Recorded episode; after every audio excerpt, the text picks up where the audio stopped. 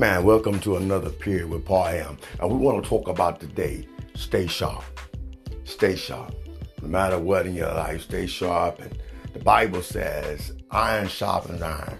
And so what means that you partner yourself up with people that can help shape you and mold you in a positive way.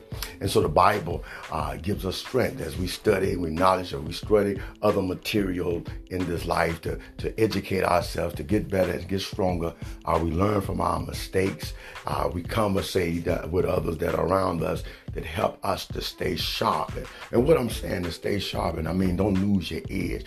God has given you an edge so that you can continue to move forward and cut through life, and you don't have to settle for mediocrity. So don't lose your edge by staying sharp. And uh, so I just want to encourage you to be fruitful in your relationships, sharpen your, your skills by practice and by studying, uh, by praying and by meditating. Keep your keep yourself sharpened on this journey, and I believe that God will give you the strength to cut through anything that comes in your life. So go, keep your edge, stay sharp for God. God bless.